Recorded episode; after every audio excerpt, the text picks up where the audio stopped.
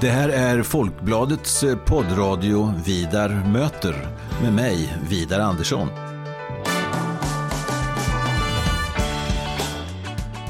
Jag är eh, chefredaktör på Folkbladet och jag är också ansvarig för Folkbladets ledarsida som eh, skrivs utifrån en oberoende socialdemokratisk hållning. Så i den här poddradion kommer jag att möta politiska personer av olika slag och vi ska ha ganska så korta och hoppas jag rappa samtal om stora och små samhällsfrågor. Varmt välkommen till Vidar möter.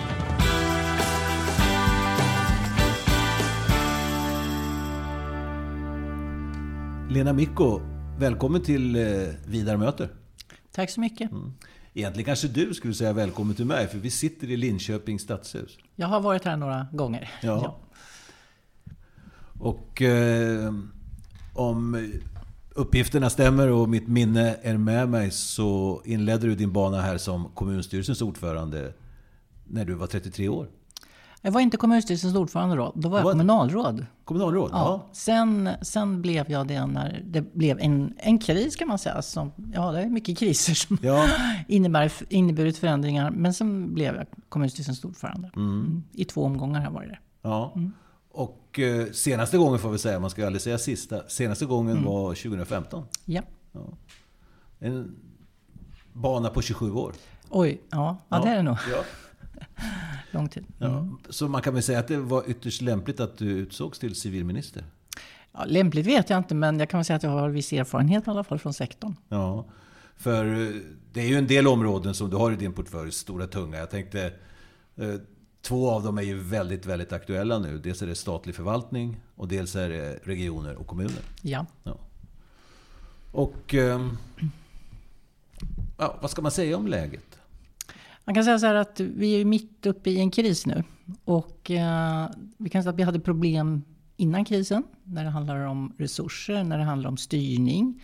När det handlar om hur vi ska kunna kombinera nivåerna på ett bra sätt i politiken. För att verkligen välfärden ska komma människor till del. Och att alla ska ha förutsättningar, likvärdiga förutsättningar i landet, eh, i kommuner och regioner. Och, och det är ju inte riktigt så. Mm. Eh, och samtidigt då så med krisen så har ju mycket blivit akut. Och det har ju vi i regeringen har eh, sagt att vi måste ge tillskott och har gjort det. Och också ta de löpande kostnaderna. Mm. Och nu står vi ju inför frågor som, som handlar väldigt mycket om hur ska vi få igång samhällsekonomin, hur ska vi, kommuner och regioner fortsatt kunna klara att, att ge en en bra välfärd till människor. Så visst är det många frågor som är kritiska. Mm. Det ser ju väldigt olika ut i landet, precis som du var inne på.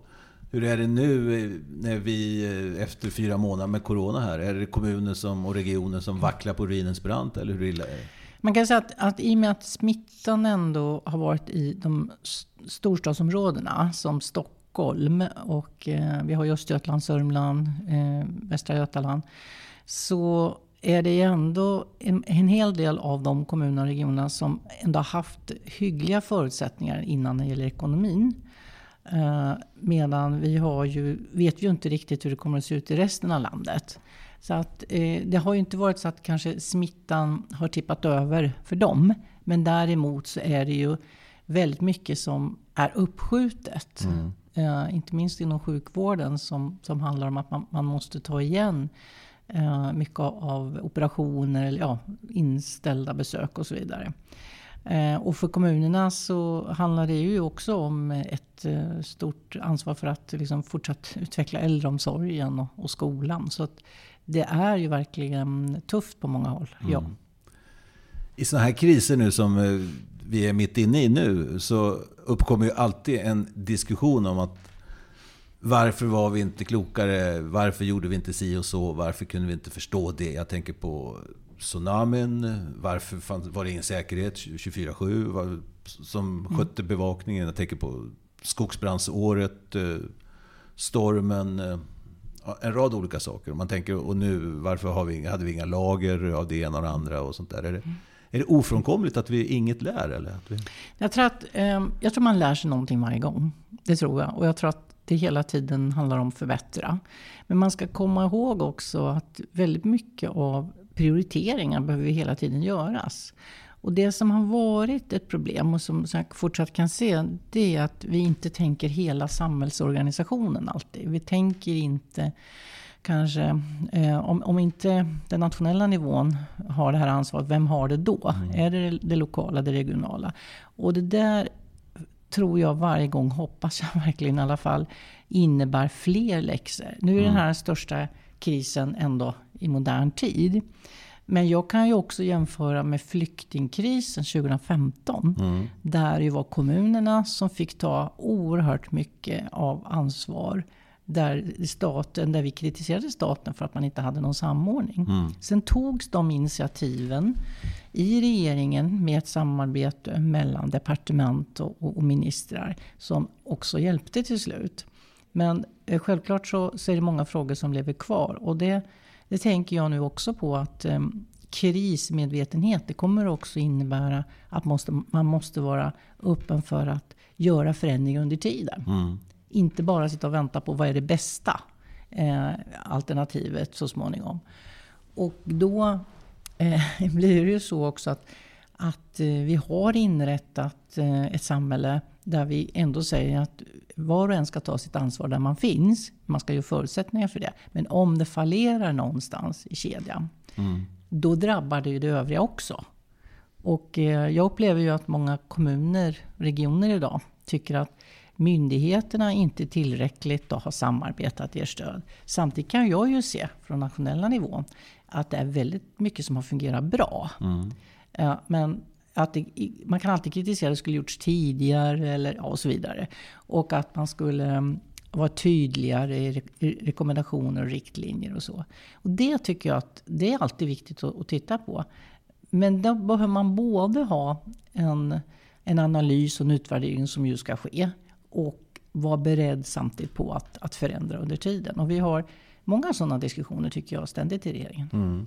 Ja, det, är, det är väldigt intressant det där, för det dyker alltid upp de som, jag menar, man säger att man ska ha beredskapslager. Mm. Nästan man tänker sig att man skulle ha beredskapslager med sjuksköterskor och intensivläkare också i något bergrum någonstans. Som Ungefär. Jag sitter och ja, väntar. Ja. Men har det inte varit, jag som lekman får säga, jag blev imponerad. Nu har det varit mycket Stockholmsfixering, men det var ju, har ju varit värst där. Mm. Alltså hur imponerande snabbt man Tycker jag. Vad, vad jag förstår har, har det funnits intensivvårdsplatser varje dag? Det har det. Och det är fantastiskt. För att det är ju ändå så många människor som sliter. Mm. Och som gör det varje dag. Och möter sådana svårigheter. Mm. Alltså med eh, allvarliga sjukdomar, med död med, och anhöriga som drabbas. Så är ju det här någonting som är svårt att ta in om man inte är mitt i mm. det. Men det i sig är så viktigt att ta till sig. Men också då så tänka att förmågan att klara det här mm. i sjukvården. Där tror jag att det finns mycket att lära till andra samhällssektorer också. Mm. Eh, och, och det, det, är ändå intressant att se att, att, man, att vi faktiskt eh, klarar väldigt mycket av, av de utmaningarna. På samma vis som man ska komma ihåg också att eh, när vi ändå tittar på det med, med, att skydda äldre och så, och skydda liv och hälsa som är det absolut viktigaste så finns det jättemycket att diskutera. Men man ska komma ihåg att sjukvården också klarat av många äldre mm. som varit sjuka. Ja, vad jag förstår, nu kommer jag inte ihåg siffran som flög in i huvudet i, i morse här, men en väldigt stor andel av de som har vårdats på sjukhus har ju varit över 70. Absolut, ja, jag menar, så det är inte så att de inte har fått någon Nej, vård. Nej, så är det. det blir ofta svart eller vitt mm, och sådär. Ja, men, mm. men, en sak som har varit uppe nu eh, på senare tid, det är ju att eh, det har kommit inspel från vårdprofessorer och sådär och geriatrikprofessorer om att kommunerna liksom glömts bort? Ja, alltså, jag, jag, tror så här att eh, så kan det ju vara. Man upplever det så. Jag har pratat med ett stort antal kommunalråd. Det har många statsråd gjort. Mm. Men eftersom det ligger också på mitt ansvar med frågorna så har jag löpande haft kontakt med många kommuner.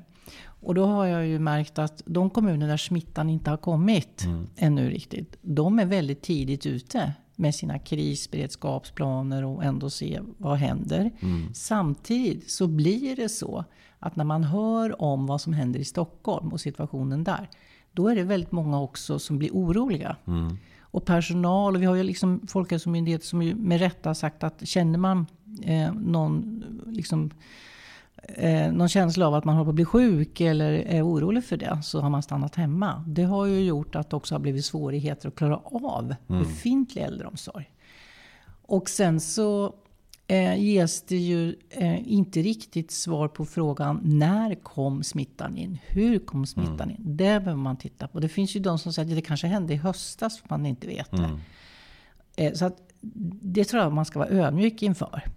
Men sen behöver vi självfallet en diskussion som handlar om vad är äldreomsorg? Alltså jag blir lite sådär fundersam på man tror att det går att likställa precis med, med sjukvård. För så är det ju inte. Mm. Utan det kan ju handla om att du har hemtjänst.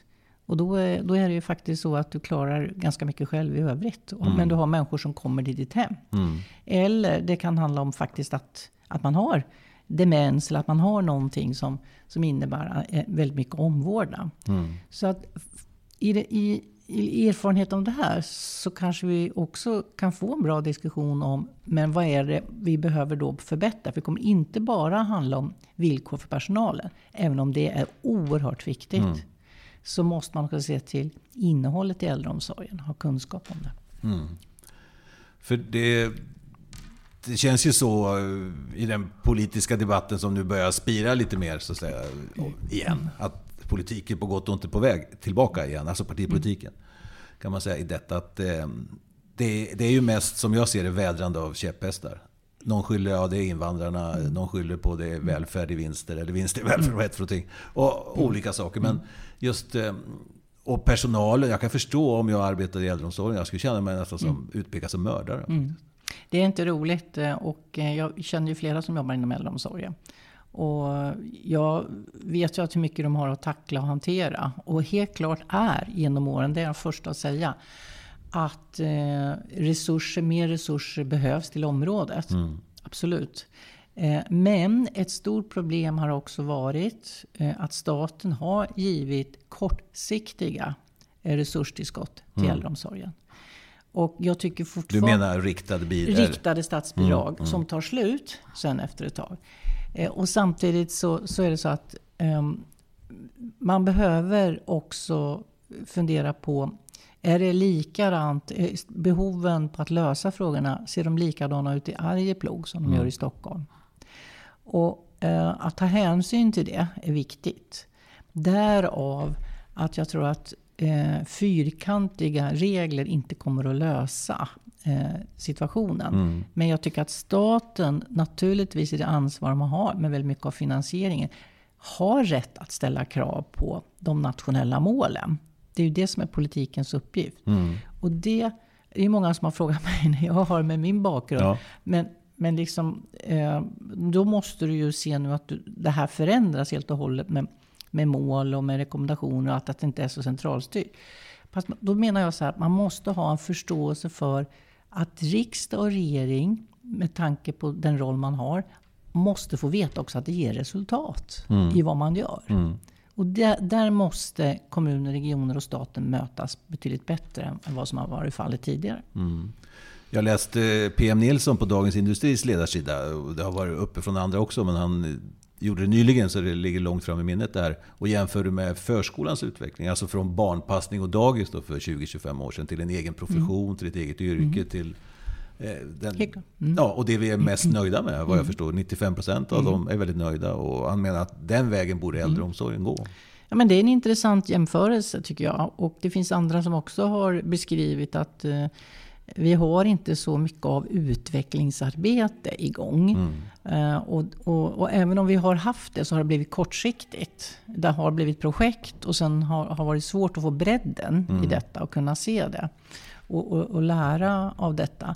Och, det kan jag också se. Så att, eh, det, och inte minst forskningens betydelse i, på området. För att eh, faktiskt eh, eh, också fundera både på verktygen, eh, personalens utveckling, eh, frågan om vilka frågor man ska lösa, sam, samarbete med övriga sjukvård, med andra sektorer i samhället.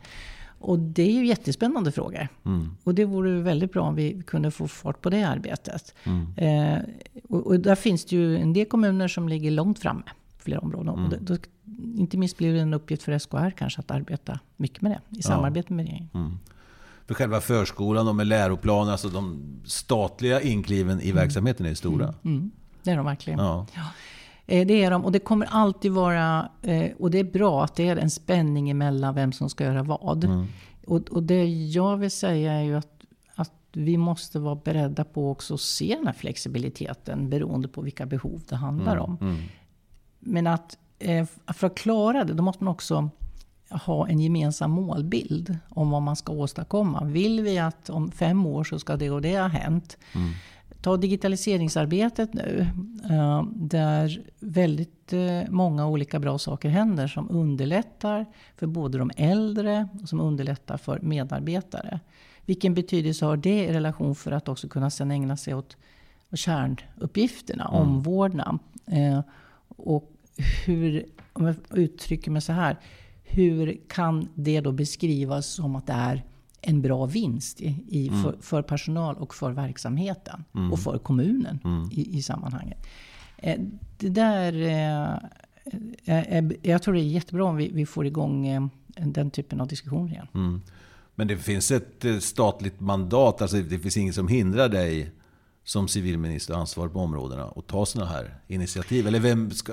Eller det, ja, Nej, men man kan säga så att vi har ju ett gemensamt ansvar i regeringen naturligtvis. Och eh, socialministern har sitt ansvar. Jag har ju ansvar för styrningsfrågor. Och nu har vi ju bildat en välfärdskommission Mm. Som leds av finansministern. Mm. Och som innehåller eh, statsråden eh, som är berörda på området och eh, ihop med parterna på Mm. arbetsmarknaden. Den, det tror jag är oerhört viktigt att vi har igång ett utvecklingsarbete som handlar om många av de här frågorna, men som också är lite långsiktigt. För vi är fortfarande kvar utmaningen som eh, inte minst finansministern eh, beskrev för ungefär drygt ett år sedan blir det väl nu. Eh, 90 miljarder fram till 2026 fattas för att finansiera välfärden. Mm. Och, eh, och det måste ske på många olika sätt. För jag menar, det, det handlar inte bara om resurstillskott, utan vad gör vi med det vi har också? Mm. Du, eh, en pågående diskussion som den kommer upp då och då. Nu finns det väl en, eh, minst en statlig utredning på området också. Det är ju hur man ska ja,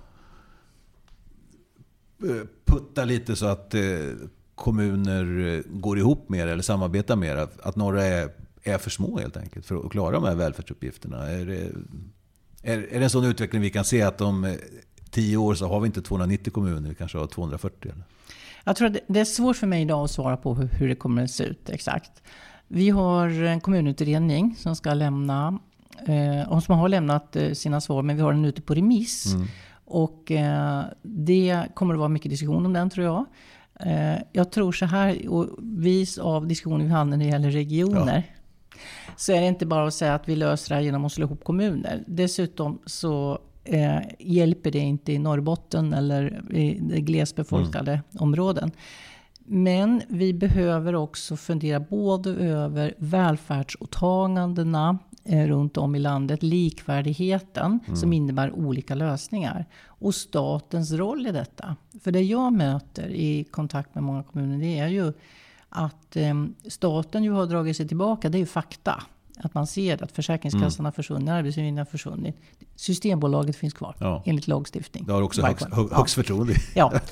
Och, och vad gör vi? eh, Och vänder på det och funderar på vad gör vi med det vi har? Det kanske är frågan om att man har ändå färdtjänst, man har eh, en samhällsservice på något vis. Staten och kommunen kan göra mycket mer ihop.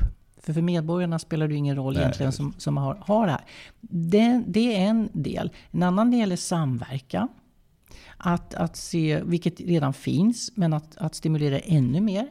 Frågan också om vad ska ligga på den regionala nivån och vad ska ligga på den lokala nivån.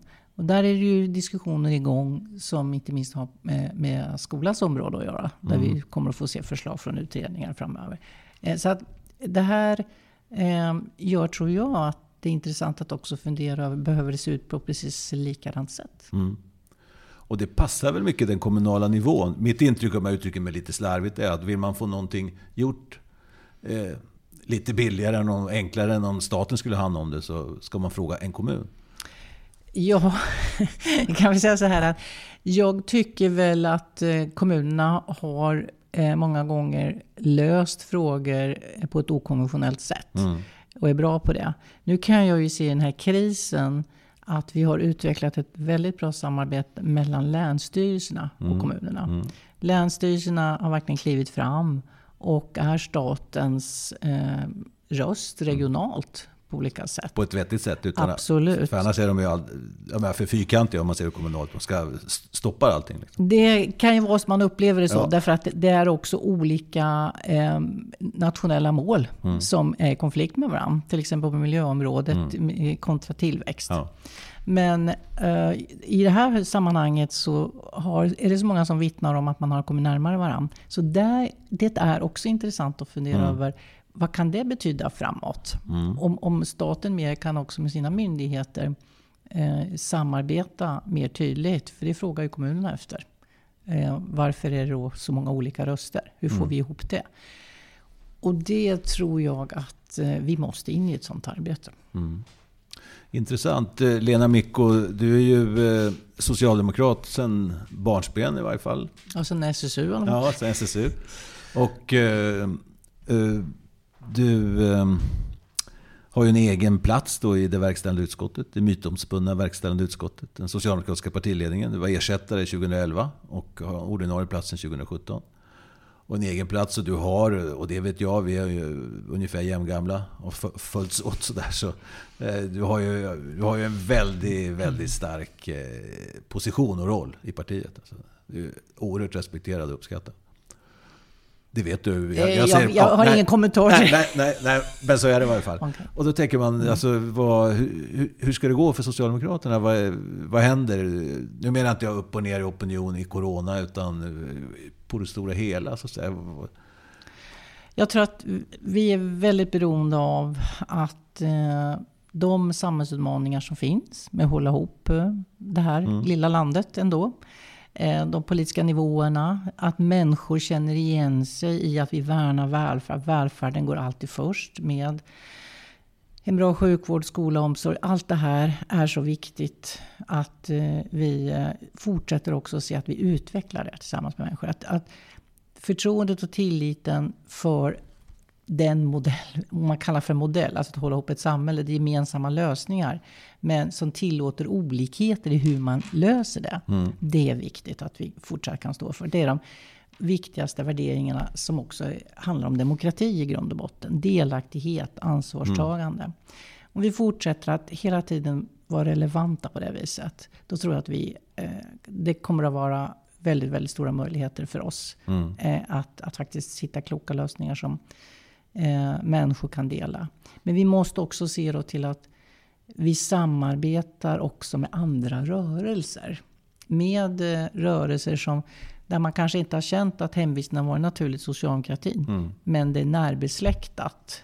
Civilsamhällets mm. stora bredd. Det vill säga att människor i, i grunden alltid har trott att samhället handlar om att man ska hjälpas åt.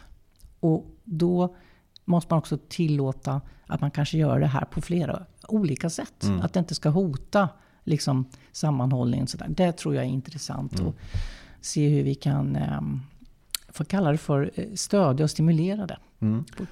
Avslutningsvis några ord om det mer politiska hantverket i denna fråga om den socialdemokratiska framtiden.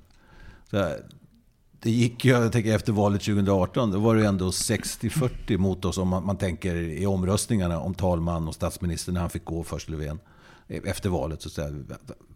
40-60 ungefär. Och ändå lyckas man bilda en socialdemokratisk regering. Och det är skicklighet och tur och oförmåga på andra sidan och sådär. Men eh, man kan inte ha fru Fortuna le mot sig varenda gång. Eller jag menar, vad har du...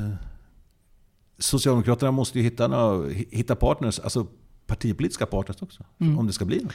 Men det är ju intressant att vi ändå har åstadkommit det vi har idag mot alla odds. Och att det aldrig är så att vi menar att makten i sig är ett mål.